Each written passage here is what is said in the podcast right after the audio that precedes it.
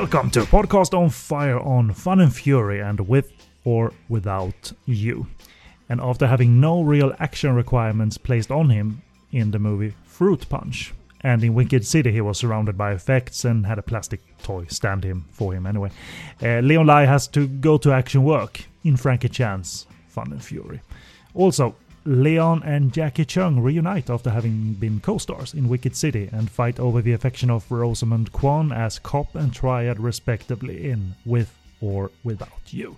And my name is Kenny and with me is Phil G, uh, who is my fellow audio commentary uh, buddy and uh, head honcho of uh, Eastern Film Fans and uh, my fellow uh, actors series uh, buddy as well. So, hello, Phil. Hello, thank you. That was quite an introduction. It's getting bigger. We should stop working together so closely on everything that we do. We're just like we're everywhere now. Uh, but you know what? It's fun to be back in the saddle um, on the podcast. And um, Leon, it's uh, lie or buy. Um, it's good to get back and uh, review some of his work. So yeah, looking forward to this one. Uh, were these uh, both of these first time watches for you? They were actually, funnily enough, and, and I thought I would have seen Fun and Fury because it sounds like my kind of film, but yeah, I hadn't.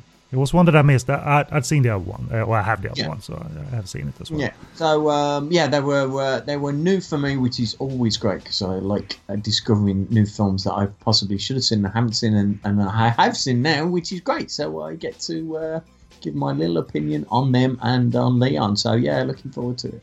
And, and this is the Leon Lai Actors series where we across nine film reviews, and uh, these are the third and fourth film reviews.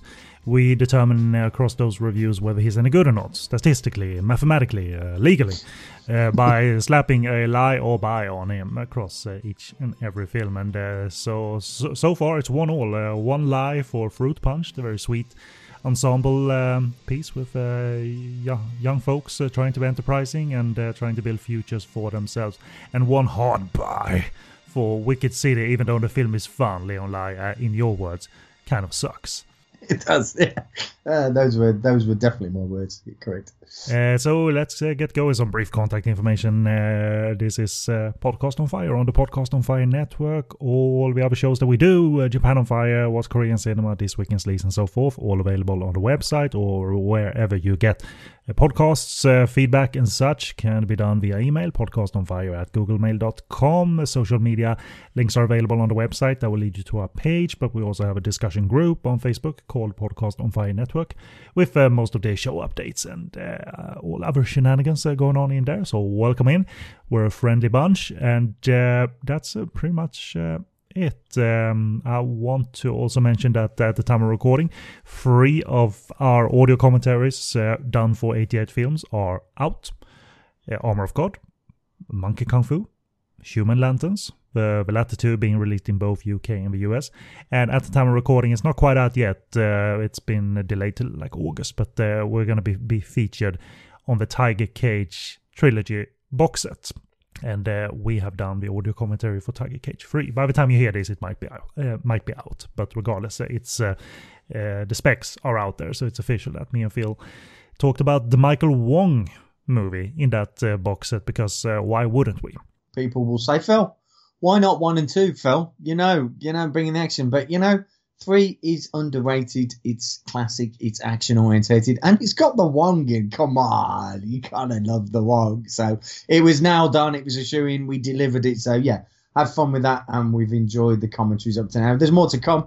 Um, we'll tease that. There's more to come, but um, yeah, if you pick that one up, let us know. Um, get on the forum. Let us know uh, what you thought. But yeah, yeah, it's uh, we're we're looking forward to delivering that, and hopefully uh, it'll be delight for your ears. hmm Hopefully, because uh, this is fresh information, hopefully you haven't abandoned or disbanded the, the, the gang that you gathered up for your little little fancy YouTube series. Ho- hopefully, by the time this comes out, you haven't abandoned it, but at the time of recording, you've debuted a fancy new television show on on YouTube, and I wanted to tell listeners what that is and where they can find Ah, well, uh, yeah, it's been it's in the pipeline for a while, and uh, we had a lull, so I I picked that project back up again and delivered it. So myself and Jamie McDonald, you may have seen him. He's been doing reviews with myself on Eastern Film Fans for a while now, so he's part of the family.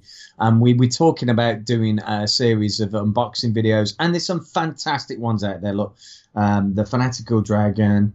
Um, there's uh, the Hong Kong Appreciation Society. There's there's some great guys that have been doing it for a long time, and we're not here to step on anybody's toes, but we just want to bring some fun to it. Uh, and we love the thought about opening something up and what's in the box. And it, the what's in the box came from, you know, if you are, are a fan and a Brad Pitt fan and stuff, you know, it's a classic line from the classic film Seven. What's in the box? And I said it once, and I went, "Oh, that'll make a great idea for a for a series." So yeah, we started. We've we've released the first one of "What's in the Box" episode one. We don't tell you what's in the box; you just have to watch it. So yeah, it's an angle. It's an angle. It's not a very uh, good one if you want to get people to go because again, well, I don't know what it's what's in the box, but that's the whole point. What's in the box? So you have to go and find out what is in the box. We don't tell you. You just and we're not going to tell you what's on the episode two. You'll find out. We're already going to record that one, but at the time episode one is out, there might be more out. But yeah, basically we unbox something, we show you, we tell you what the extras are, we tell you the features, the commentaries, and obviously it's going to be Eastern flavour because look, we're Eastern film fans. Oh, it's something with the commentary. You revealed and ruined everything. yeah, yeah, and well, so we'll yeah we'll go through all the features and stuff. You never know; some of them might have us on Ken. Um, and yes, I have plugged podcast on fire on that episode as well. So episode one, yes, did plug uh, podcast on fire and our commentaries because that's what we do. It's share and share alike. We're all one happy family. So uh, it's a bit of fun. Um, and uh, yeah, get to review some some great titles and yeah, and tell you what's in the box. And you need to tell listeners what the YouTube channel is called as well. Yeah, so uh, Eastern Film Fans um, YouTube, pop it in the little search bar there, have a look at it, and you'll see a, a, a wide variety of videos. Not just that, but I've got some um, interviews on there with uh, Scott Adkins, etc. So yeah, go go and check it out. There's more stuff on there, but um, that's our new series that we've just kicked off. I I wouldn't do it myself because uh, fuck going on video. no, no, no, no, no. No one needs to see this. but uh, I, I enjoy those who, who do it well and uh, also use the unboxing format when there's actual things to unbox.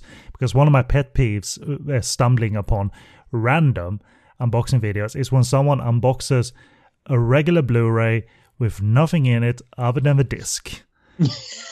and I'm like, I know content is what drives channels, but Mm. it needs to be something else there, you know.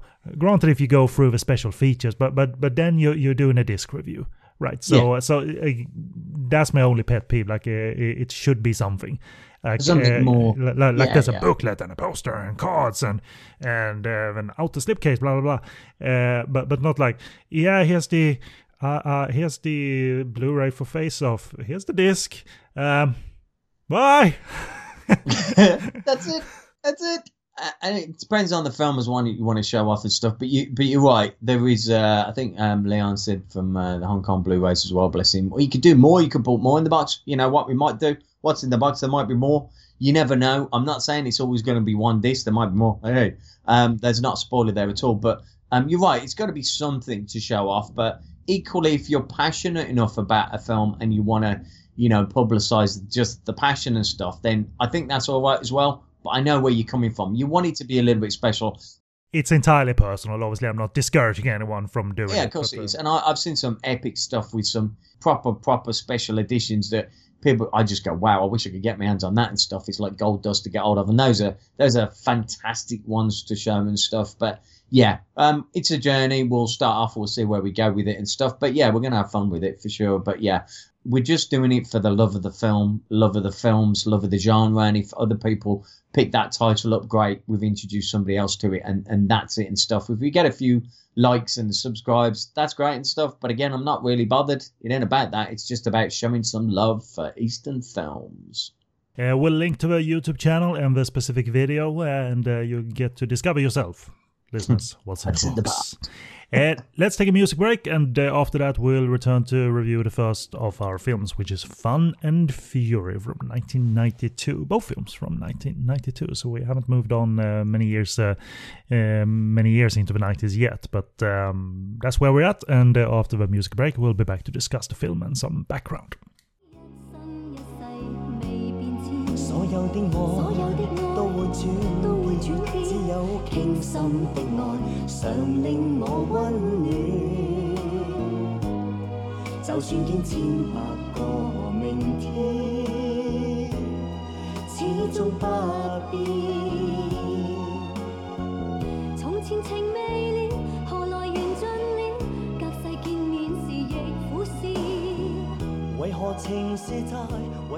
And welcome back, and the first review is for Fun and Fury from 1992, and plot uh, plus some added snark from Hong Kong Movie Database. Uh, like I didn't edit this, uh, so um, it goes as follows: uh, Wai Hon, played by Leon Lai, is a cop from Singapore who wants to marry the lovely uh, Vivian Chow, playing the character of Ching Ha, and heads off to Hong Kong uh, with her in order to meet her father, played by Kent Cheng.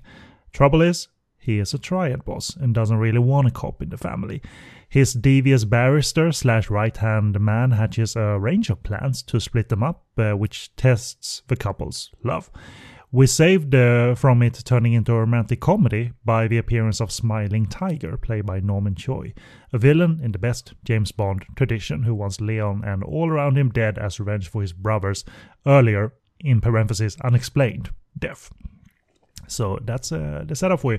This movie is directed by Frankie Chan, also stars him, mostly known for his co-starring role in The Prodigal Son, but he has provided Hong Kong cinema with compositions and music selections, while also acting and making and producing. You know, slacker, not not busy enough, Frankie.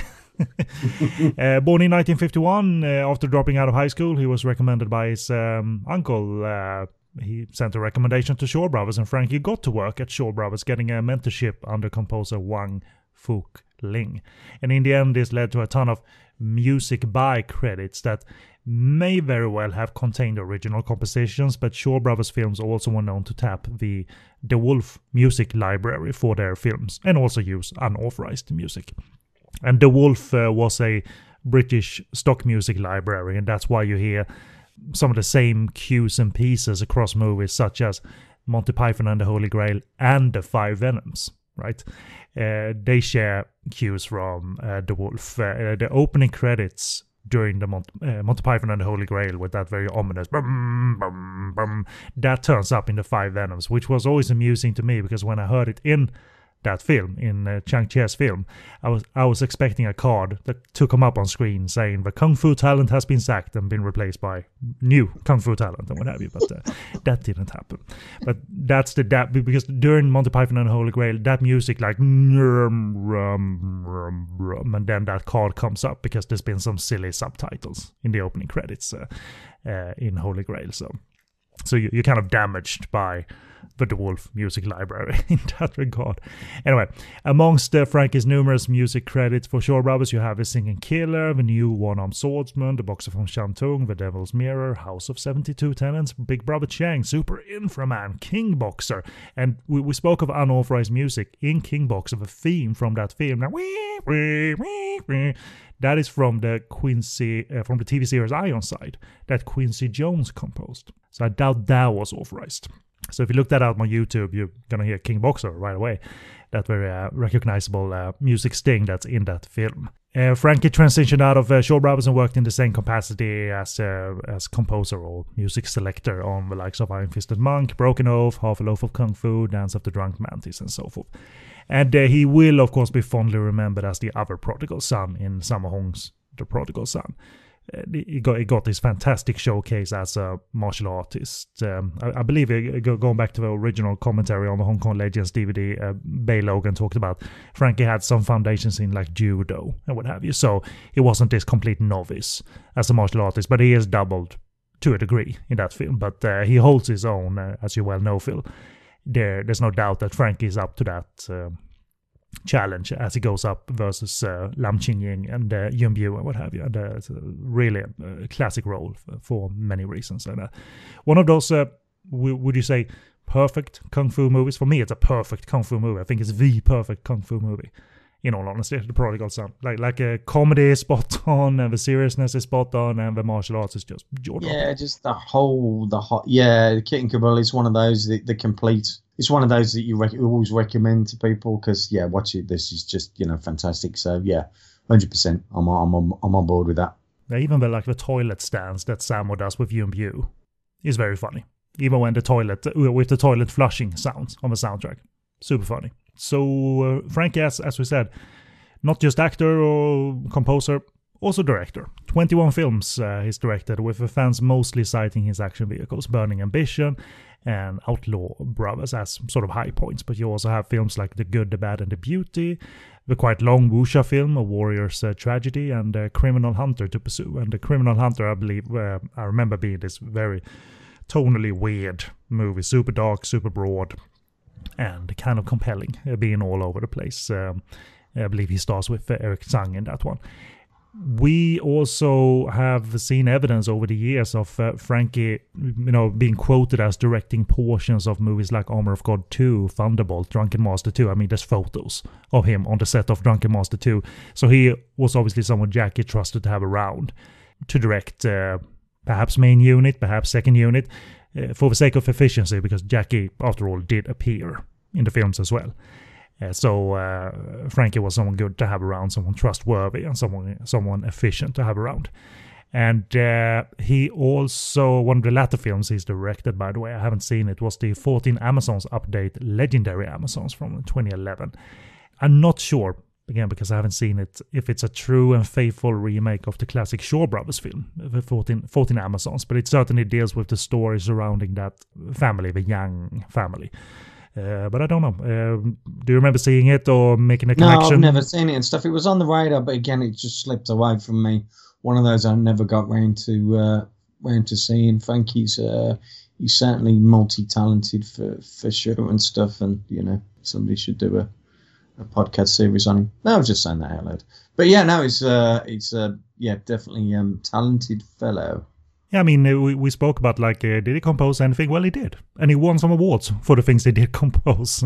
Uh, for his work with uh, Wong Kar Wai on 1995's The Fallen Angels, him and co composer Roel A. Garcia won the Hong Kong Film Award for Best Original Film Score. And uh, he was also nominated in the same. Uh, in that same capacity for his work on Chungking Express and Ashes of Time, uh, the the prior year. So, and also he did uh, the score or worked on the score for Tsui Hark's The Lovers. So, Wong Kar Wai obviously liked and trusted Frankie a lot uh, to um, to put music in his films. Do, do you remember watching like like uh, like uh, have any firm like memories of those action? Movies I quoted like Outlaw Brothers brothers with uh, himself and Yukari and all those westerners. Do you have any like any spontaneous memories of watching that? Because out because Outlaw Brothers is the film that people like point to quite often. Yeah, I, and I, and I think Outlaw Brothers was the first time I saw Frankie or took note of him, and saw him and was like, "Wow, hold on a second, this guy can can really um, do it with the best of them." And obviously, um, I think uh, obviously it was a talented lineup at the time and stuff, and you you know it's in the Westerners in it, but you know Outlaw Brothers was was always lauded by everybody as such a as a great uh, title and stuff, and it was one of those that I think introduced people to, to Frankie Chan and you know uh, now the redundant label that they released it and stuff, and certainly from a, a Western audience point of view, um, you know the Hong Kong legends and stuff that you know it came out and stuff introduced people to to Frankie, and then I think it was like, oh, what else has he been in? It was one of those. So uh, yeah, it was a it was a fantastic film. I mean, I, I, I never disliked it. It, it, it. it is an action piece primarily. I, I remember notes about Frankie trying always to not criticize, but maybe s- some commenters thought he like played up his youthful image, his cool image a little bit too much. But I never really minded that, and especially not in Outlaw Brothers. He's uh, he's fun, he's quirky, he's lighthearted, and he. Uh, he can perform his action uh, fairly well. I mean, but but he is surrounded by all those Western fighters. I mean, it's one of those films that I think has one of the largest amounts of uh, uh, Western fighters and actors because Mark Houghton is in it, Steve Tartalia, Jonathan Isgar, Jeff Falcon, and uh, all those guys that were in Hong Kong at the time. They were uh, quite uh, quite employable, and um, here's a movie where you get quite a few of them in one. To be to be honest, I stumbled upon it. It wasn't obviously Frankie because I didn't know at the time and stuff.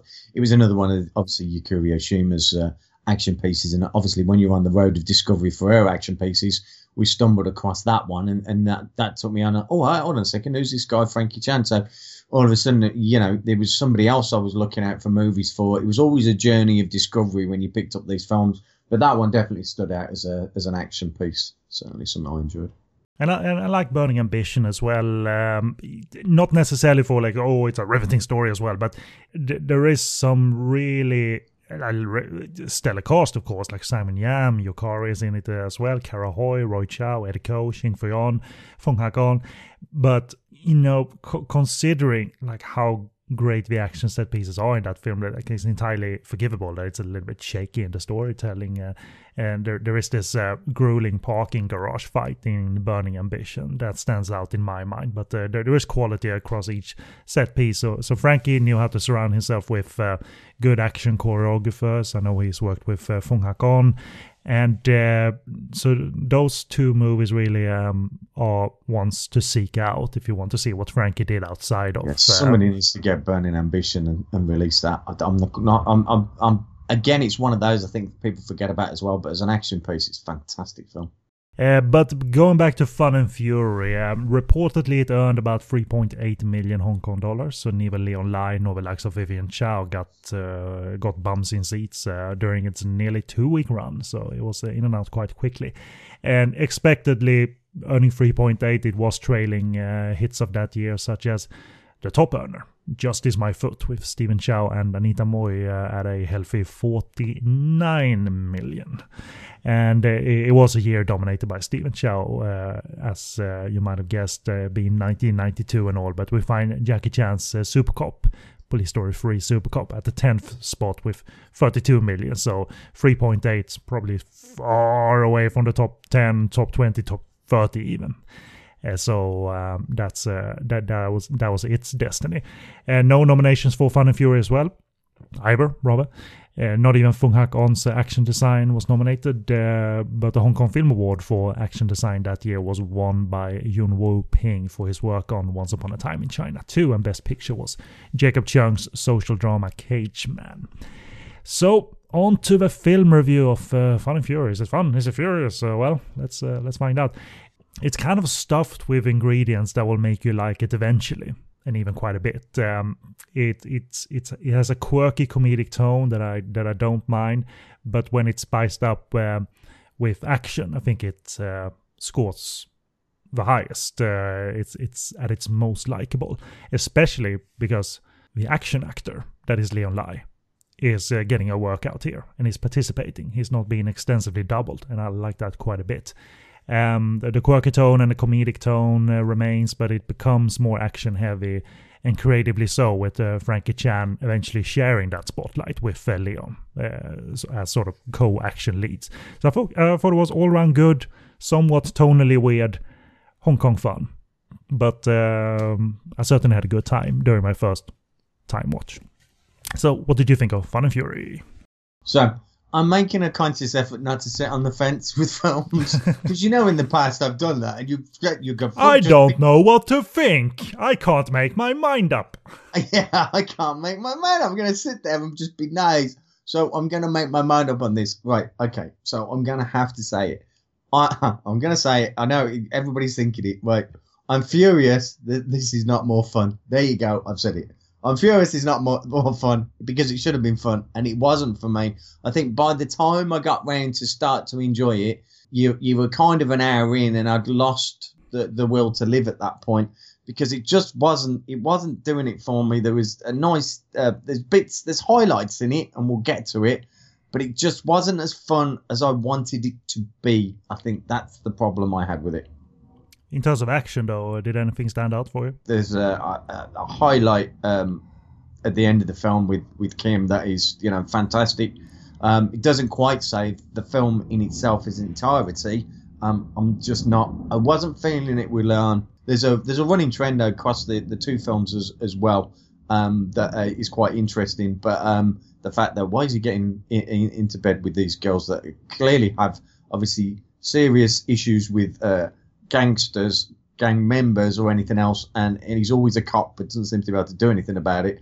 It, it was bugging me. But apart from that, yeah, there were some highlights in there from an action point of view. It just wasn't enough for me to justify me moving it across from being furious with it. I wanted more from it, and I think from Frankie as well because you know we talked, we just talked about you know Outlaw Brothers, talked about Burned Ambition, we talked about some some great films, and then you put this next to them, and it just pales into insignificance. To be honest, it's it's a little bit a weirder sell for mm. new viewers of Frankie's uh, yeah. work, I'd say.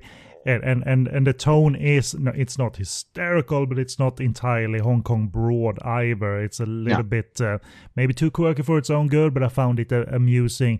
And when it was spiced up with the action that we got, I found it to be uh, uh sort of um, easy and enjoyable watch. But let's get to that because the quirk is out of uh, you know is is out of the bag uh, quickly. You know we got this new kind of villain that makes custom toy cars in his backyard, and that's Kent Cheng for you. We do need to talk about it. It's a bizarre setup to start with, um, uh, and you're like, what? What is he? What's he doing? Uh, time traveling cars. It's it's weird. It is weird.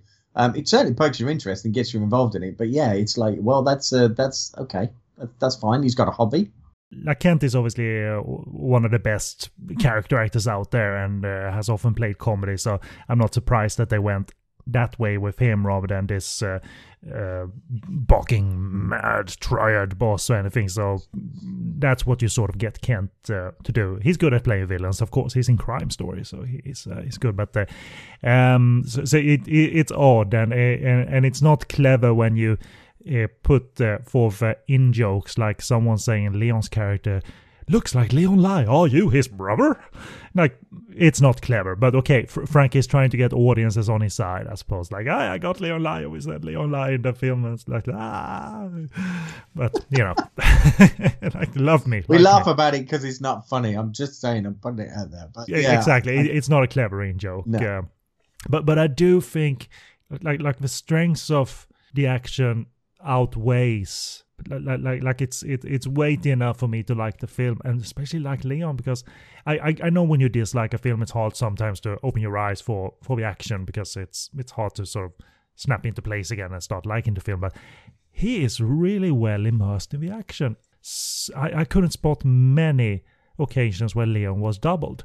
So here's a action director Fung Hak On in this uh, case who's uh, decided to take Leon for a ride and immerse him in the action. And I think there's some decently hard takedowns. He looks fairly cool.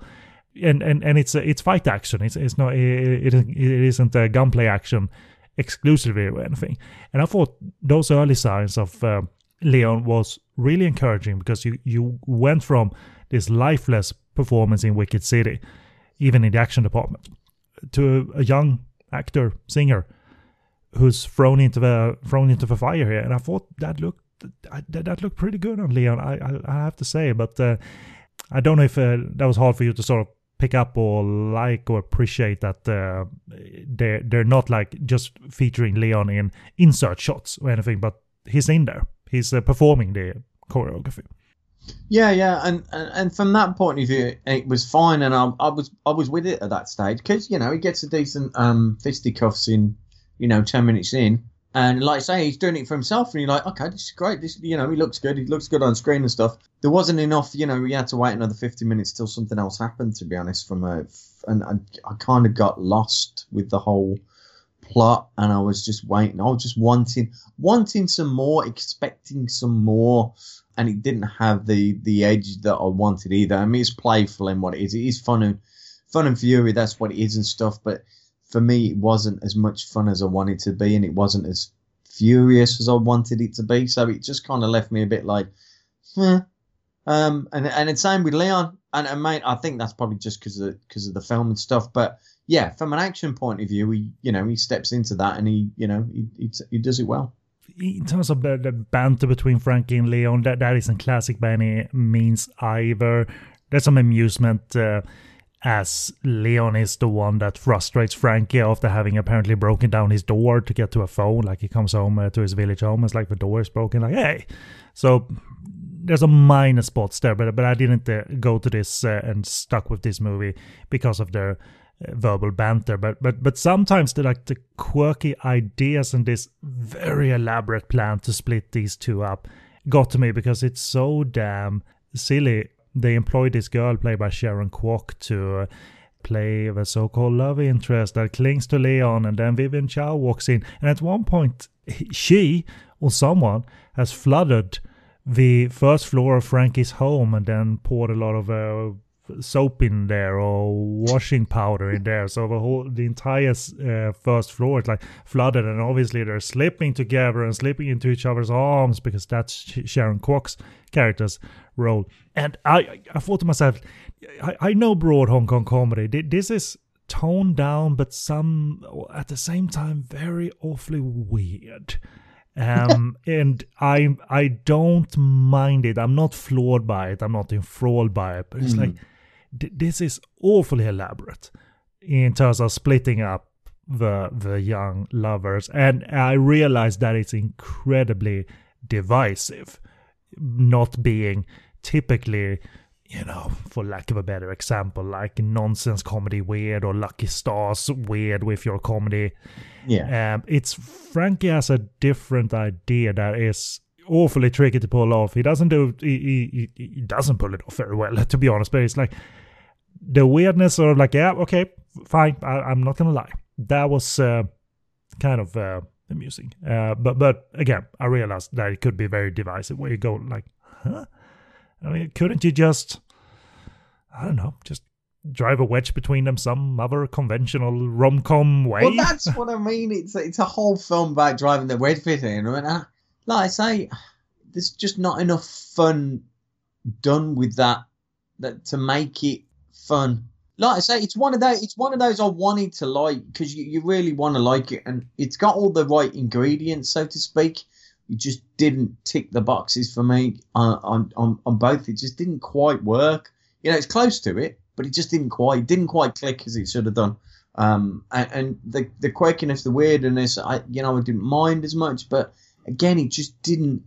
It was just like a long, a whole long scene of them trying to to break them up. It was it was only later that I started to become interested because it, it changes it somewhat when somebody else comes into it. But yeah, I just didn't get. I just I didn't flow with it.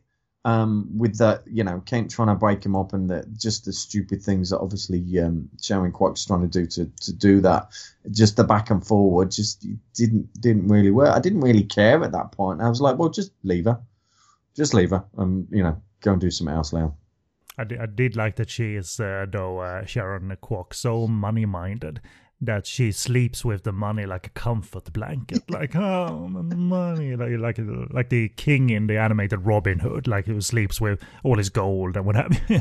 so, uh, so, that, so, so I found that amusing. But, but yeah, the, the, the second half gets more action heavy. And, and I continued to be, because I was amused, I was on board with uh, the action and there- there's a fight in this i suppose second floor of frankie chan's house with uh, leon lai and the various henchmen that is quite focused around power and kicking and taking uh, takedowns via throws and there's multiple opponents crisscrossing including Leon Lai in the thick of it, and I thought that that, that was entirely admirable. I, I even in a sort of spotty um, DVD version that we're watching, I couldn't spot that he was extensively doubled. He was in there and having to deal with the the, quite fast back and forth that uh, Fung Hak-on's choreography clearly requires, and. Um, that's why I'm leaning towards the lie because I thought this was a real step up.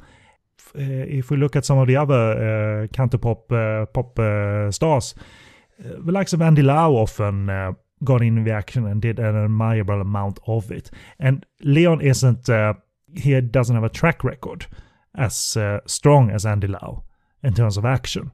But I thought thi- this was uh, something I didn't expect from him, that he was going to be convincing enough in such action design. And I thought that was uh, that, that looked good on him. It really did. And and, and I thought the, the, the action in general was um, was compelling because of its power and uh, uh, the variety of it. It wasn't just martial arts; it's a little bit of gunplay and uh, and martial arts and some quirky staging when we get to the back end of uh, martial arts. So those sequences, because I found the movie amusing, stood out to me, and I found it uh, compelling and admirable to a degree, even. Yeah, and I think from Leon's point of view, you're right and stuff, and he, you know, very much reminded me of, as you say, the Andy Lau in the early days and stuff when he, you know, he's having a go and stuff, and he's not really, but you know, he's there, he's doing it, he's giving it, and I enjoy those scenes. You know, I, I do love my action, and there's enough there for an action fan to really enjoy it, and it, you know, it is the second part. You know, Norman Chu turns up and stuff, and then you know chewing on the screen and stuff. You're like, hey, we got a villain now. This is great. Um, it's just it's a shame the story wasn't enough there. It was just a long argument between a couple to get to that point. I mean, there's no emotional attachment to be uh, like to real estate. clearly. There isn't. Yeah, you want something to drive to propel you to that. I guess I'm getting in my old age and stuff. You know, before and stuff, I'd just go out and find any film with any fight scene, one kick could do it, and that'd be great. But now I want a story driven to get me to that point or to care about them when you don't care about the characters as much. You're not, you're even or just some, you know, just fun. He just he just didn't. So by the time I got to that point, I was like, meh, okay. But yeah, Leon Leon handles himself well, which is which was good to see. Um, uh, he certainly does from an action point of view. Uh, the second half, uh, we spoke of um, Frankie's films being populated by Westerners. Uh, this is actually quite a, a distinguished example of uh, a couple of a couple of them. Some of them we know. Some of them um, you, you I, I, wasn't familiar with. Uh, Winston G. Ellis that uh, squares off against uh, Frankie and the RC uh, cars, but we certainly recognize Bruce Fontaine.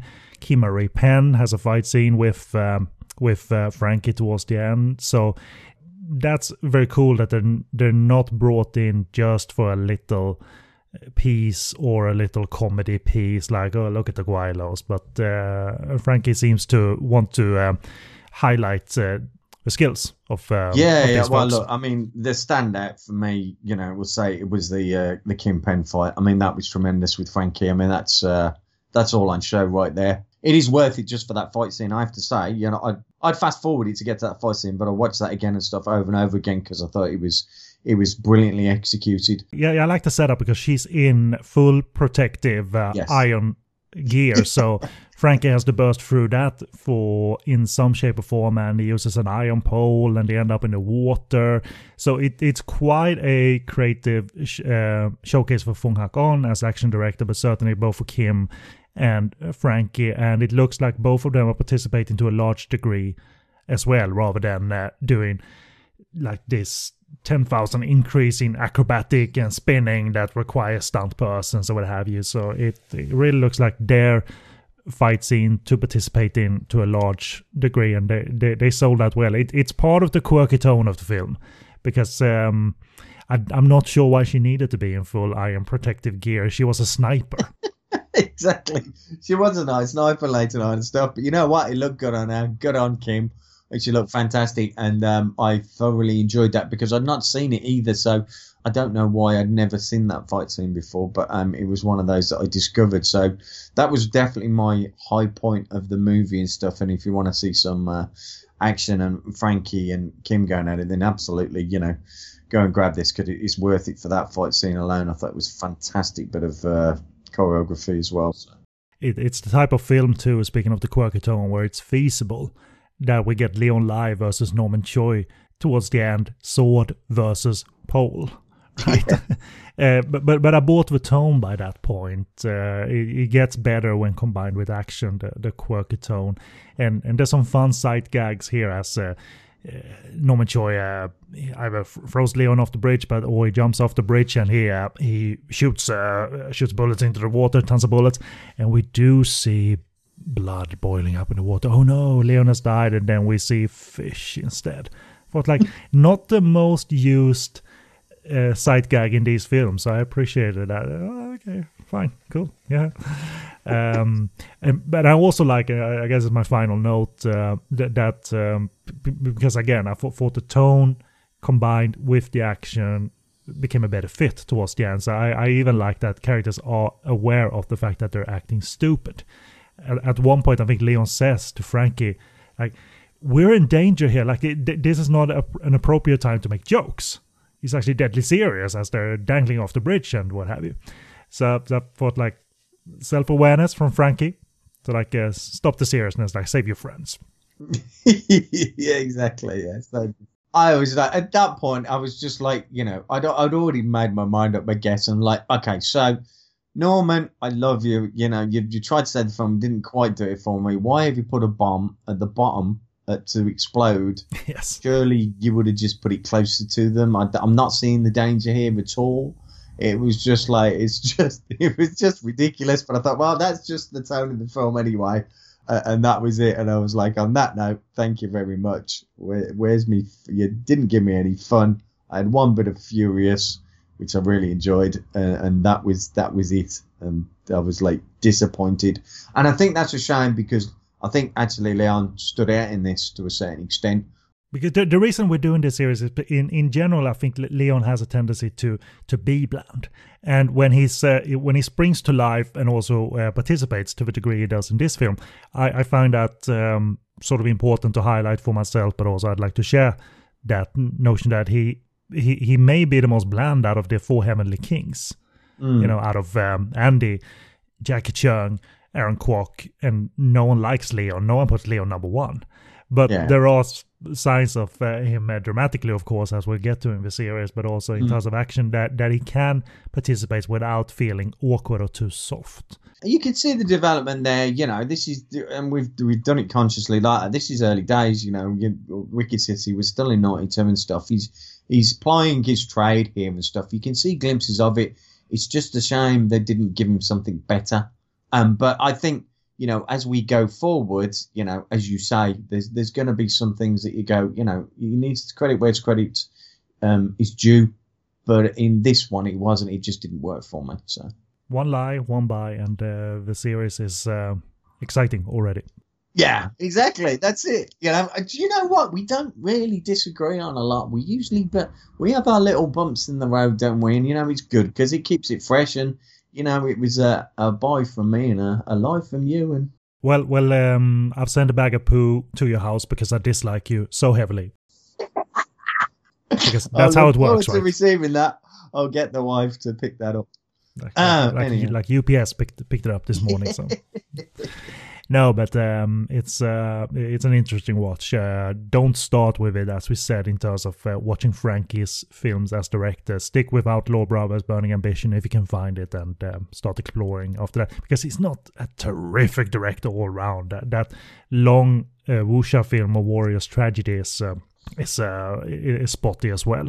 Uh, it, it it's been available in uh, with different titles, different lengths. Most the longest I think I found was like two and a half hours, three hours. So it's a it's a big uh, big thing, but uh, not uh, exceptional by any by any stretch. Uh, but yeah, as for availability of Fun and Fury, the Universe DVD has not been reissued or upgraded. It seems, even though it, it there seems to be evidence of HD sources out there, probably on demand in China and the likes. Um, if you go by Google Images, uh, but uh, it, it uh, there's nothing available that you can buy, as far as I know. Uh, so the DVD is quite elusive, um, although the film is available in uh, in different parts on YouTube. Ho- hopefully, all parts. So uh, and and using that um, older DVD source, I believe. So if you can find it in full on YouTube, if you can't find it secondhand, then um, uh, go explore that way and um, add it to a playlist and watch it uh, in full. Hopefully.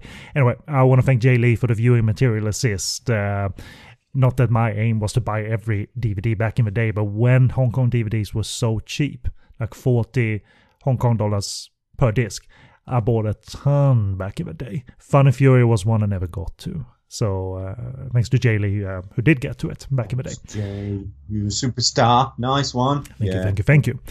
Uh, but uh, but yeah, we're gonna take a music break and uh, then um, transition into the second 1992 film of this uh, episode. It's called "With or Without You." Isn't that a U2 song? Yeah, way? without, without you, without, without you. Uh, Not uh. featured in this film. No, But, uh, it isn't. But it, it we're probably gonna have to pay for what Phil just uh, did. it was that good, folks. Copyright strike. Yeah. As long as we don't put it on YouTube, I guess then then the, the bots won't catch your uh, your serenading of me. uh, but uh, we're gonna look at that film starring Leon Lai, Rosamund Kwan, and Jacky Cheung. So sit tight, and we'll be right back. 此，是漫长游戏。若是昨日梦已死，不必掩饰这唏嘘痛悲。当天你用淡然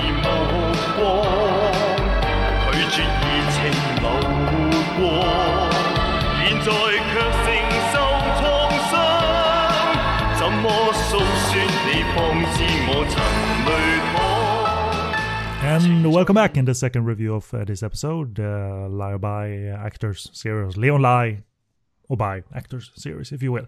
Second film is With or Without You from 1992, and the plot goes as follows: Hostess Tweedy, played by Rosamund Kwan, is the object of desire uh, for sharpshooting psychopath triad Prince, played by Jacky Cheung who does leave her alone after a hit that uh, forces him to flee. Meanwhile, young cop Ming, played by Leon Lai, and Tweedy, they fall in love. And of course, it's just a matter of time before Prince returns to wreak, uh, even uh, more havoc now that he's challenged by another suitor. So, th- this is curious. And it's the re- one of the reasons why I included this film. Th- this story had a two movie arc across 1992 and 1993 that involved Taylor Wong and director Herman Yao. And Herman Yao is uh, the cinematographer on With or Without You. So, With or Without You was released May 21st in 1992, earned a healthy 9.6 million Hong Kong dollars. And the year after, the film's cinematographer Herman Yao directed a prequel story for Jacky Cheung's seemingly popular Prince character. And that film was No More Love, No More Death. And that was produced by Taylor Wong and released to a box office gross of 6.9 million, so a bit less. And it's interesting that this two movie sort of punch appeared courtesy of these two men, uh, even if neither rivaled Stephen Chow's box office dominance uh, during those years. But uh, it's interesting, and uh, once we get to the end of the series, we're gonna use our bonus episode format and look at that film. No More Love, No More Death. Leon isn't in it, but I think uh, it'll be a neat thing to see if the backstory of Prince is something you'd want to have if it enhances with or without you or not. Um, I have seen it been a many many years. I don't know if it takes place in the between period that uh, when he's gone in this movie, or if it um, takes place uh, the year before or something like that. You know, uh, so uh, it's interesting. It doesn't happen that much that they do it uh, like that. No, I, I didn't know about it until obviously research was done, and and then it popped up, and I was like, okay, that that's really interesting. That makes it, yeah, it makes it definitely a one to we had to watch, um, and makes for an interesting viewing, knowing the fact that actually we've got a prequel here to the character as well. So that added another layer of depth certainly to it. And the, the, the thing is, if you were a, maybe a long running series like Young and Dangerous, what have you, they did prequels and spin offs and what have you, but but they, this was it. This wasn't part of anything greater in, terms of uh, volume and amount of movies or anything. Uh, but but I have a feeling, and I don't know, so I'm just spitballing here that uh, they thought like 9.6 million Jacky Cheung, the Prince character, sort of made people talk a little bit. So let's. I have an idea to revisit it. Well, let's do it. So and, and that I did. Uh, but uh, but yeah, we don't have any documentation on that. Uh, no special edition Blu-ray box set uh, that documents the making of these two movies. So all we can do is guess. Anyway, Taylor Wong, the director of this one, is uh, is a director we've jokingly said is so sort of distinctly middling and okay, and sometimes even awful. Uh, but uh, nevertheless, I can cite several favorites of mine across his 22 films as director, including the wild special effects frenzy Buddha's Palm, made at Shaw Brothers in 1982. That's a one for the ages. Uh, good uh, frenzied special effects fun. Uh, there's another two movie saga in Taylor's filmography that is probably his most, uh, I was about to say famous, known movies. It's the gangster film epic uh, covering two movies uh, called Rich and Famous and Tragic Hero, starring uh, Chow Yun-fat and uh, Andy Lau, Alex Man, and uh, what have you. The second film, chronologically, was Tragic Hero and had it had more action, uh, bigger action, and that was actually released first. Therefore, I think think it's it's said that it it was a commercial decision to bring that out first because uh, it goes boom a little bit better, and then put out the Rich and Famous sometime later as a prequel story. And in all honesty, I wouldn't have minded watching it like that because yeah, prequel story fine, but I did watch them in order as uh, made in Hong Kong. The UK label released them both, and I think one came uh, that the first one, Rich and Famous, did come out before. Uh, Tragic Hero. Uh, they weren't years apart in terms of VHS releases, but but I think they were a little bit uh, spaced out. So, so I saw it chronologically in that regard, and, and I could spot that. Yeah, first one does have action. It doesn't have grenade launcher action, and that Tragic Hero has. So, yay on that film. Yeah, I just remember them fantastic. I mean, obviously it's Chow Yun-fat in Chow Yun-fat mode, so it was like uh, I, I was on them.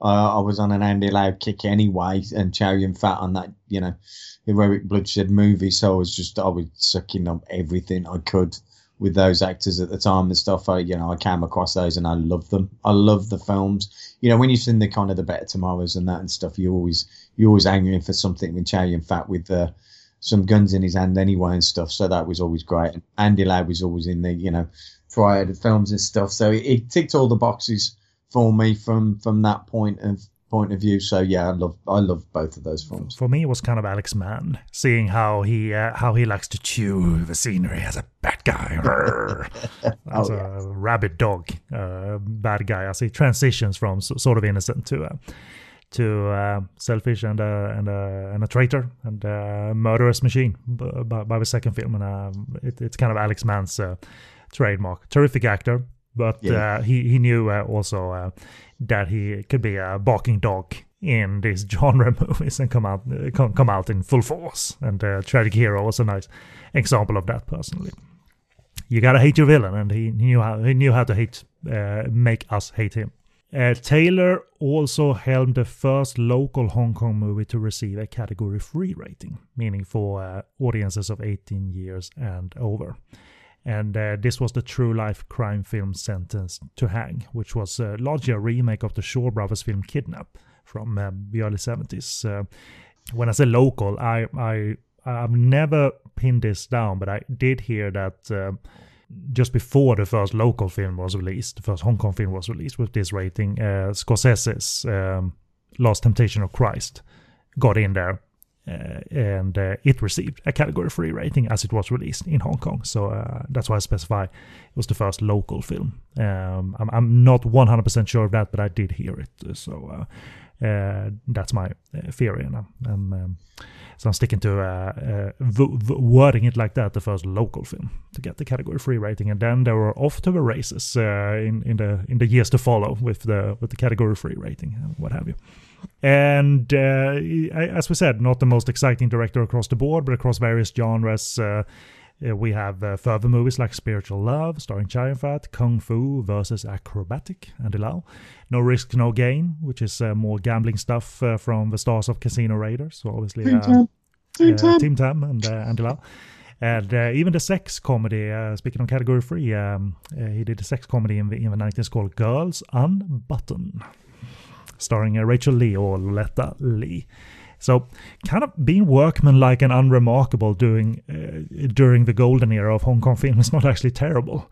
But he was not the one of those like, my God, I'm blown away by this director.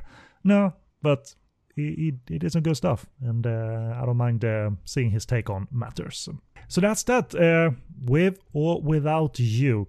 So I wouldn't say there's a huge reason to care for the love triangle as presented, but it, it's a sufficient swift time. Uh, the, the actors fall into their roles dependently. Um, you have uh, character actors beside them, like John Ching, who is lively as a triad boss. That's quite harsh on the hostesses looking after him. One of those uh, character actors like Alex Man that will do his job very well. However, the, extended finale, I think, is sustained toughness and uh, has this entertaining overact from Jacky Cheung and some good bursts of gunplay mayhem. It's it's hard for me. Like, like I, I do like the film. It moved moved very quickly and uh, it was uh, impressive in some respects. I don't think Leon squeezes into lie territory quite here.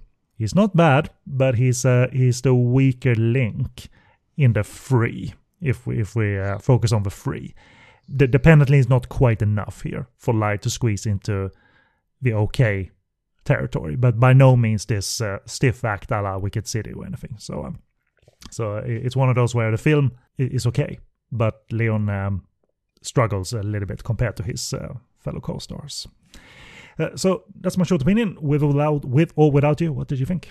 Yeah, I enjoyed this more. I have to say, I was. Um, it was interesting again, and and and coming back to onto it, and what I, what I said before was, you know, Leon does pick these relationships where they seem to have some kind of uh, gangster-related uh, family and or boyfriend, um, which makes it kind of interesting. But I didn't mind this one as much. I think there was a little bit more to it, a little bit more grit to it, and I think probably that's uh, Jackie's just you know, wacky character that he was in it fleets in and out and stuff on on uh, Rosamund Kwan's birthday. But I didn't mind Leon as much in this because I think he was just again, um, he had more to do, more to act in it. So. Um, and he gets away with it. He gets a he gets alive from me on this one, um, just about by the skin of his teeth. But I think it's because I enjoyed the film more this time round and, and watching him in this role, and it was much much of the same kind of thing. But yeah, he just about picked it for me. But again, I think that was more to do with I enjoyed this film a little bit more. So, so as we said, Leon Lai and Jacky Cheung back together again in uh, less of a special effects uh, spectacle. Uh, they don't need to uh, act with uh, uh, puppetry and uh, goo and uh, gore and what have you, or, uh, and no need for a plastic Leon. No, no need. But, but yeah, really the star of the film uh, in a role that could have gone oh so wrong is, is Jacky Cheung because I, I dig his Rottweiler role here. There's no doubt that man is evil. Yeah, yeah, the guy just gives no fucks at all, apart from when he's obviously Rosamund. And obviously the buzz cut or whatever, like the spiky hair, just it, it's simple, but it looks good on him. as uh, this sort of I don't give a rat's ass about anything. Yeah. So. And uh, killing is my business, and business is cool and good and excellent. I love it. Um, and Herman, uh, th- there were actually two cinematographers listed, uh, but Herman is one of them. Shoot, shoots Jackie in the in the early stages in these garish colors, which I think is uh, looks very good on the movie. It adds that grit and that uh, tone of violence to a degree. It's probably not the like the most uh, forward-thinking role for a woman here, because what what I noticed is that even though Rosamund has an attitude about her and she can say no, each time a man forces himself on her, she gives in. It's like, come on. She does, to be fair. I mean, gives, gives every man a chance there. I think. Uh, I And then, and then as soon as like they start to make out with her, then take my breath away, da, da, da. like like everything's good. So okay, it doesn't look that good today, uh, especially especially because it happens twice. Like uh, she she falls for Leon in the same way when he's all uh, all uh, hopped up on um, on um, on uh, on weed. L- later in the film, he, he he does the same. So okay, fine. But uh, that. Uh, uh, violent tone that, that that Taylor Wong establishes early in the film because Prince is here for a while and then he's gonna take off, and uh, you know the violence that it leads to. You know his gang, they're cop killers for their boss. In order for their boss to flee, they have no qualms about uh, killing cops. Like that that tone, that staging of that type of violence. Uh, was that effective for you? Yeah, yeah, that that's what I like. I, see, I, I guess if you're gonna do funny, do funny, and if you're gonna do, you know, quirky, that that's fine and stuff. But I like my films with a little bit of edge to them, and this had enough enough edge to keep me enthralled by it. You know, cop killers, they're great. You know, let's let's have that. Let's stick that in as, as part of it. Bring some danger to it, and you can work with that. There's a there's another added element to it. So, you know, some could say, well, you know, Fun and Fury was the same thing. It's just an element about a, a relationship, and it's the same with this. But there was just more facets to this one that kept you enthralled by it because it was straight away. It's like if you brought Norman Schumann to Fun and Fury, and I'm going back to it earlier. You know, maybe that would have pepped up the interest earlier on and stuff. With obviously Jacky Cheung being brought in right at that, and you you see what he's like, and you've got that undertone underneath it all. You know, you're looking forward to that journey and that ride. That the inevitable is gonna, you know, they're gonna come back round and have that face off, and which is great, and, and I appreciated that, and and that I think that's why this one works better for me.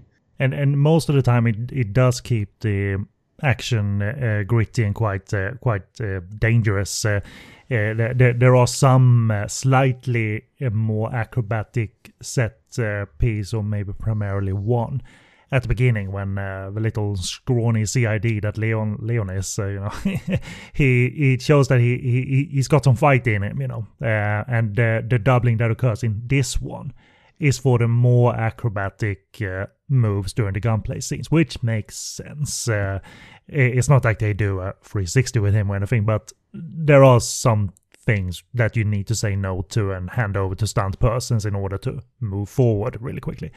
And his partner in this one is uh, Stephen Chow's comedic uh, sparring partner Mantat from all of those uh, uh, comedies he did, including Shaolin Soccer. And uh, it's an interesting role because he goes with his broad shtick, even in gunplay situations. Um, but uh, I'll leave a note open for now because uh, in in all uh, in, in short, his character grew on me. Uh, There, there, there's some better writing towards uh, the halfway point, if you will. But uh, that's the sort of tonal Hong Kong, tonally wild Hong Kong cinema making its presence felt that you either go with or you find incredibly annoying. But Mantat's role was interesting the way they developed uh, him because he's supposed to be the veteran of the partners, even though he has his uh, vices, as uh, as we perhaps will talk about uh, in a way. But but again, again, uh, Taylor Wong merges the events effectively enough. The motivations all leads to one woman, and uh, one male character is lawful, one is unlawful, and uh, so that that is sufficient. That's why I said I, I think this movie moves very very well, is well paced, and and while it isn't convincing in the romance department. um uh, in terms of uh, Rosamund falling for Leon, I, I didn't quite buy that. Uh, it's all still uh, effective as uh, as done, and and it's also a flawed character. He's not Casanova. He's a flawed character because he's haphazard with his rom- romantic life. Uh, Leon Lai, he forgets going on dates. You know, one of his his, his current girlfriends t- turns up in his car. It's like, oh yeah, we were supposed to go on a date. That was yesterday and uh, you know, so he, he's a flawed character in that regard. He's uh, consumed by his work, and uh, he's not that terribly invested in her, it seems. So they're, they're not painting him as this uh, pitch perfect Casanova. So it moves uh, uh, moves uh, well enough. But uh, I wanted to ask about uh, Rosamund. She is, uh, I, I- I do find her underrated, man, because uh, I always thought she could put on a convincing show in terms of uh, the attitude needed for a role, whether playing the quite Western influenced character in the Once Upon a Time in China series, but looking lovely and stunning, and uh, you totally buy that she uh, gradually falls for a very oblivious, uh, like like Wong Fei-hung that doesn't notice that at all, like the falling in love with me, and two, but but two roles like this where she, I I, I never found her a sort of street smart attitude, a little bit of mouthy attitude that this work requires as a hostess girl, forced or anything. I always thought she did well dealing with different uh, temperatures of uh, of a performance. So so so if you look at this performance alone, I suppose uh, do you think she, do, do you think she, uh, did you buy her as a hostess girl of sorts? Yeah, I think she's a fantastic actress, like you say, and she just she can just walk into a role out and make it her own and stuff. And yeah, it was believable, and I think that's it would that the the three of them made it because it was like you know plan. I mean, it's very it's very static. So in other words, there's a lot of it, a lot of the scenes in the in the club, and they stay in one place and stuff. So it's all about them, the interaction of those characters, and you know, if you're not up to it and you don't have an actress like you know Rosamund Kwan, you, you you're just gonna you're not gonna you're not gonna believe in it. You're not gonna go with it. So yeah, I think she does a she does a she does a really good job in this. To be fair. those roles were quite common at the time they made movies uh, centering around uh, mo- mostly melodramas, centering around uh, hostess girls. So what have you? Girls Without Tomorrow is one film. Uh, Maggie Cheung is in it, I believe. And Call Girl, 92, and things like that. So this role wasn't un- uncommon, but I thought she held her own in terms of that attitude that is needed because she wasn't new. She's clearly so- someone who's been in the club for a while, so she isn't this innocent uh, scaredy cat or anything. That's a plus for the movie, and therefore, in in a way, I. I, I like the contrast she represents versus Leon because as cocky as he appears as a CID who like says like, well, can I get your entire contact information so I can call you in case uh, I need to ask about something? So give me this and this and this and this and this. Like, uh, give me all your contacts. Um, but but he is a little bit of a young boy, young uh, inexperienced cop or boy, and when he really messes up, we, we, a plot point in the film so uh, surrounds a missing gun, his Mm. gun, because he's um, he's been uh, he's been drinking at the club, which is. Uh, one of the better beats in the film, you know, you know the scene where he uh, he he's been brought to his apartment or he uh, managed to walk home and then wakes up and realizes his gun is gone. That panic, I thought, I, I, as as as I said, Leon Lai doesn't quite get there, but that was well played. I thought that panic, like, oh, oh no, oh shit, and Yeah. you you would get, get in a panic state, and then he needs to conduct this uh, unofficial investigation and try to trace his steps, because this means he- like the, the ramifications of a stolen gun that possibly could be used in in a crime that that traces back to him and that's on him and it's a you know it's a massive weight if that would have happened. And i thought that drive of the film like the missing gun i thought one was one of the better sort of gears of the film that the film switched up a gear and got going really really well because i thought that was kind of exciting and it had it had tension with leon trying to um, conduct that investigation and uh, obviously confided in his partner uh, Mantat that uh, I, me- I messed up. That's the point and the difference that at least you got to see Leon do a little bit more because you're right. You, you could have not had that, you know, slimmed it down and stuff and just carried on the back and forth. But just brought another side and stuff, and then it gives it allows Leon to just stretch a little bit from, you know, an acting point of view because what you want to do anyway. But he, like you say, he plays it well. He plays it well. So you know, you got to believe in that to to carry on believing you know, in the story, and the storyline goes on through that, and it's, it's a fair chunk of it. So, you know, he's got to drive that as a as a character and stuff. And uh, and and that's where my like of Mantat's performance uh, comes in to bring us back Yeah. to that because after the bowling alley uh, bowling alley sequence where where someone is taken down by a bowling ball, which is not the, the most usual sequence in a Hong Kong movie. I I, I thought the uh, the writing for Um Mantat. By this point, he was an award-winning actor. He he won the Best Supporting Actor award for A Moment of Romance, and he, he can do this stuff. So the writing that they give him shows he's a good mentor and he can keep it real despite uh, being a gambling man. So he, he talks in one scene with Leon about the three mistakes a cop can do or must not do, or or, or the three mistakes uh, they, they they can afford to do, like barely.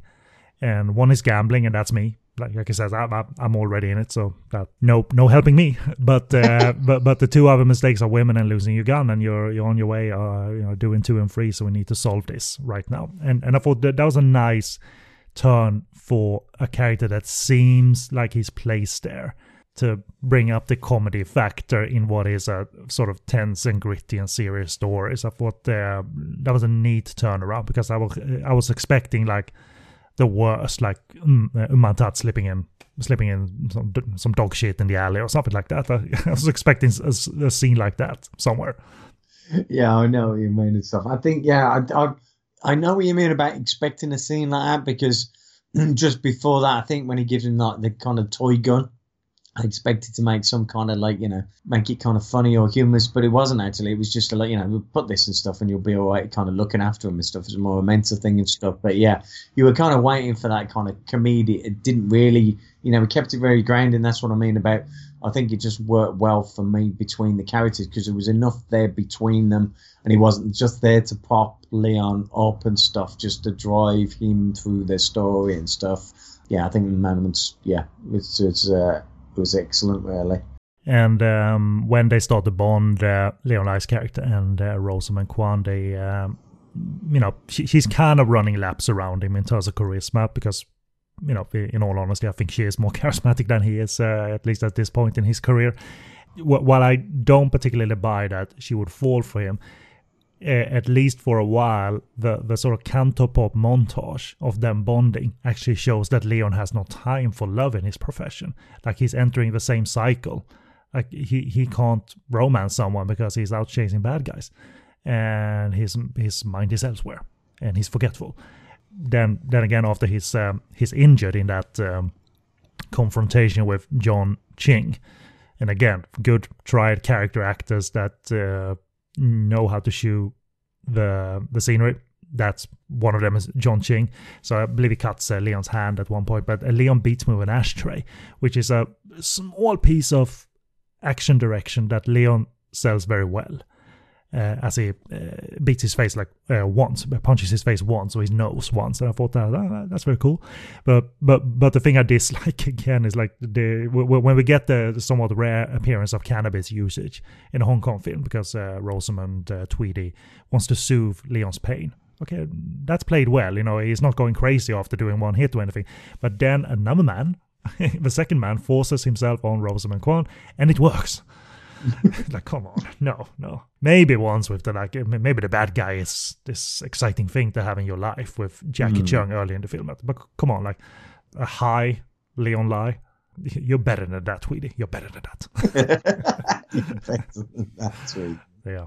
So, But but but the but the things that makes it work is because Jacky is as great as he is. His presence is felt because you, he has shown teeth, and you know he's going to come back yeah. at some exactly. point. So the movie has that sort of that snapping feeling is uh, hovering over it, and it it works out pretty well because he when he returns, the movie definitely finds a another gear that I thought was very well handled. It's a pretty long climax to the film. You know, so uh, so how was that for you? That sort of hostage situation, brief gunplay, chasing, and you know that whole scenario. Look, you can understand why they brought him back because it's great that character, and he's a quite a long, a longer sequence of stuff. We get more Jack, and I think that's what um drove him to say actually we could do something more with this character because he's great.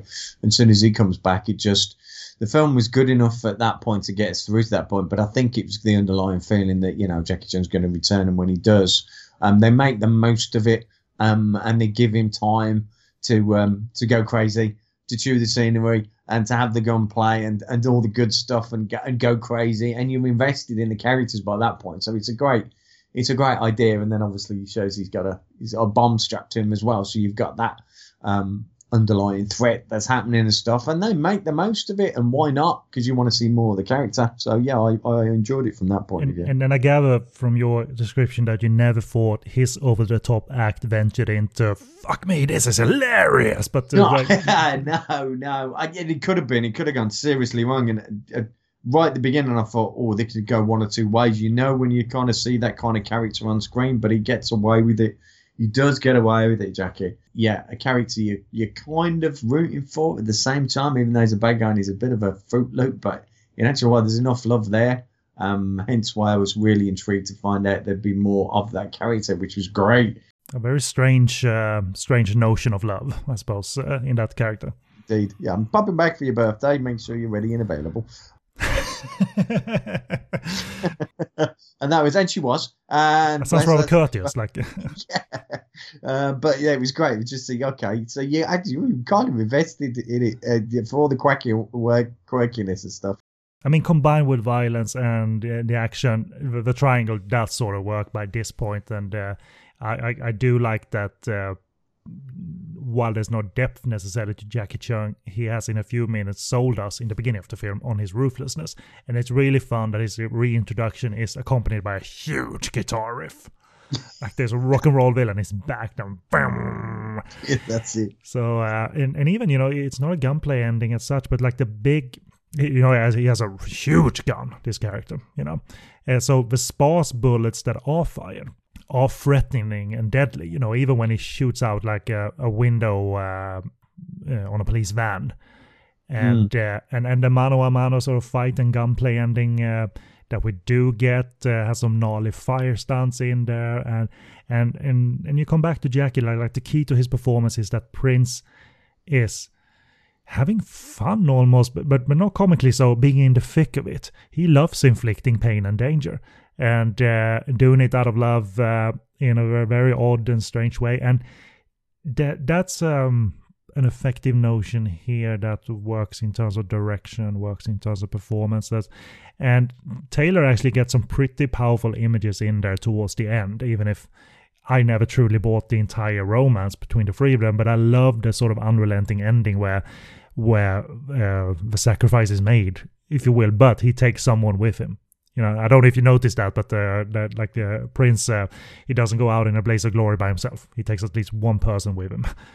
oh yes, yeah, yeah. I mean, yeah, yeah. They just vicious kill him. I mean, in the the shootout coming out in the club and stuff, I think somebody's running away and he shoots him in the back and stuff. There's no messing around with him, but obviously the inevitable he loves her that much and stuff. You know, on the way to the yeah, the the inevitability and stuff. He stops on the way because she gets shot, and he stops and smashes into a drugstore and gets her some joy. You know, he cares for her and loves her and stuff. And you know, you see that side of him and stuff as well, which is which is great.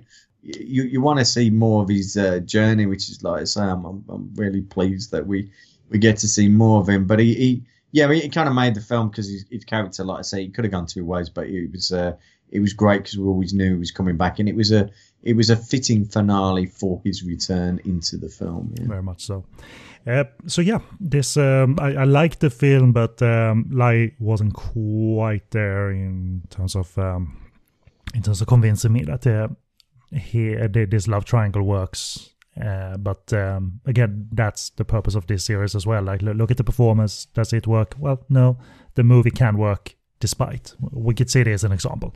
You know where he sucks like one thousand percent, and the movie still works miraculously, miraculously enough. But um, so it, it's the purpose of this series too to sort of grade in different ways, I suppose. Uh, but yeah, uh, I don't have any other notes on the film. So anything else you want to say? No, no, no. Um, thoroughly enjoyable. It's uh, definitely one of those that uh, I'm glad I discovered, and that's what the journey is all about. Not only for Leon and his journey of discovery, but me finding great Hong Kong action movies that um I wouldn't mind watching again. So uh, yeah, So, so let's watch Fun and Fury again. it's not. it's not fun, and it was furious that it's not fun. I've said it again. But anyway, as for availability of with or without you, I, I don't know if it's uh, of its prior home video history. I'm guessing it must have had a Laserdisc or VCD, but uh, I couldn't find any documentation on it. But in terms of DVD, it had a pretty average DVD release from Winson in Hong Kong. Letterbox though, optional subtitles, uh, but, but it didn't look too hot. I mean, I, I, watch things on a on a small display because um, I don't, you know, I don't have a 3D, 4K, whatever TV, uh, so it's it's okay for me. But uh, this might look a bit smeary on uh, the world's biggest um, display out there. Uh, but uh, it's all it's all functional. Obviously, we could craft a discussion around this uh, standard definition version. As a secondhand DVD, it looks elusive. I've seen it appear as subtitle on YouTube, so again, go find that on your own. And there, there is um, uh, Jay Lee uh, linked me to an HD trailer of the film. That hopefully means it's remastered somewhere, but uh, finding someone who wants to put this out uh, outside of Hong Kong, I'm not sure someone wants to take a chance on a movie like With or, Without You, so we can only hope that um, it might get a Hong Kong Blu-ray release uh, uh, sometime in the future. But uh, I, I have a feeling it's uh, it's out there in HD, prob- probably or maybe on China streaming services, hopefully intact in terms of um, uncut and so forth. But uh, right now, there's no, no way to watch a brighter, more shiny HD version. So if you find this standard definition version uh, out in the wild or on YouTube, then um, do give it a whirl. Uh, so yeah, we obviously have only done four movies in this nine movie Leon Lai retrospective, and next uh, episode will be, I suppose, two and a half reviews. Um, because uh, the main reviews uh, will be Comrades Almost a Love Story, the big, big, big award winner from 1996, uh, Leon Lai and Maggie Cheung, and really the, the high standard, the high water. Uh, watermark, water, water point, whatever, for Leon Lai, for Maggie Cheung, for director Peter Chan, uh, and uh, everyone involved in that wonderful film. So we'll be looking at that. We'll also be looking at the quirky Moonlight in Tokyo with uh, Leon Lai as Japanese well, it's set in Japan. He's not a Japanese, but he's a gigolo in Japan, and his um, his mental faculties are not uh, as strong as they should be, I suppose. Um, a quirky film from the writers and one of the directors of Infernal Affairs. And also, I want to show Phil, even though he might have seen it once upon a time, but I want to show him the short, albeit it's an hour long, but the short Going Home, which was part of the original Three. You know, Three was an anthology film, and then Three Extremes came out after it. But this was the first film featuring films from Korea, Thailand, and Hong Kong. And Three Going Home was the film that Leon Lai won the acting award for. But we've done an episode on it, po- podcast on fire. So I sort of want, want to show him the film, and he can give some brief views on it. And um, so we won't do a repeat of, of the episode, but uh, it's uh, b- b- because it's such a crucial part of his career, uh, like a, a lauded film, an award that he thoroughly deserved. I believe he won it in Taiwan, and um, so it deserves a watch. Uh, it's not necessarily. I, I know you're into horror and things like that, but and Three and Three Extremes, they were horror anthologies, but um, Three Going Home has an emotional component in there that is very, very well done. Uh, It's from the director of Comrades, almost a love story. So um, it shows that uh, they work quite well together, Leon Lai and Peter Chan. So uh, we'll uh, we'll get uh, we'll get to that. Uh, an hour of your time, I think you can spare to to, watch to watch a Hong Kong short film. I think I can. I'm going to look forward to that. I remember vaguely watching it way back in the day. Perhaps I know I've seen the. Um, Because the second Three Extremes film has the dumplings, uh, Fruit Chan's dumplings, and most people have seen that. yeah, probably um, way back, but oh, God, I can't remember at all. So yeah, looking forward to it. We'll uh, revisit that. I'll, I'll, I'll, I'll send over the uh, slightly longer director's cut that they did for Three Going Home. I believe they did that just to qualify for awards, to bump the running time a little bit, and then it qualified for awards Ah, that way. That So makes sense. yeah. Yeah, cool. Uh, but yeah, we'll be back in the future to do that. For so in the meantime, for all your podcast on Fire Network needs, including the back catalogue of the Leon Lai episodes and the George Lam episodes and Alan Tam and so forth, go to podcastonfire.com uh, or find us uh, on uh, Apple Podcasts, Stitcher Radio, Spotify, or wherever you find podcasts. So that's the information I want to leave with you. Phil, why don't you plug your YouTube channel and what's your new show called? What's in the box? What's in the box? That's the YouTube. What's in the box by Eastern Film fans? Go and have a search for YouTube and go and have a watch. It's a bit of fun. Um, you can find us on um, all the relevant um, social media sites Instagram, Facebook, and Twitter. Eastern Film Fans. EasternFilmFans.co.uk is where you'll find us. And um, yeah, thank you for listening to us today. It's been a wonderful episode and discovery for us, and I'm looking forward to doing some more. Excellent. So am I, and we'll, we'll be back. Uh, and uh, we might as well throw out a mention. Uh, we'll link to them, of course, but uh, if you want to pick us up on Blu-ray disc, and here are our commentaries on Armor of God, Monkey Kung Fu, not to be confused with Mad Monkey Kung Fu, Human Lanterns, and by the time you hear this, probably it, uh, the Tiger Cage uh, box set is out. Uh, you can pick those up from 88 Films or uh, wherever you buy your Blu-ray discs from. So we'll, we'll link to that, and uh, hope you like us. G- give us a little note if you if you have it on the various socials. Promise we uh, we won't uh, be depressed for six months if you don't like our commentary. I, I've, I've sort of uh, reduced the depression time from six to about three months. Like so, if you say anything mean to me, I'll uh, go into hiding for three months only nowadays. So it's uh, I've, I've, uh, I'm a better man. okay, okay, we uh, we're done for this episode. Uh, so um, we'll be back. More Leon Lai talk in, in the future. So uh, Ben Kennedy with me was uh, Phil G, the furious Phil G, always uh, calmed down a little bit now after Fun No, and Fury. not, yeah, I'm not furious anymore. Yes, be well, folks. Uh, stay safe, and I will catch you soon.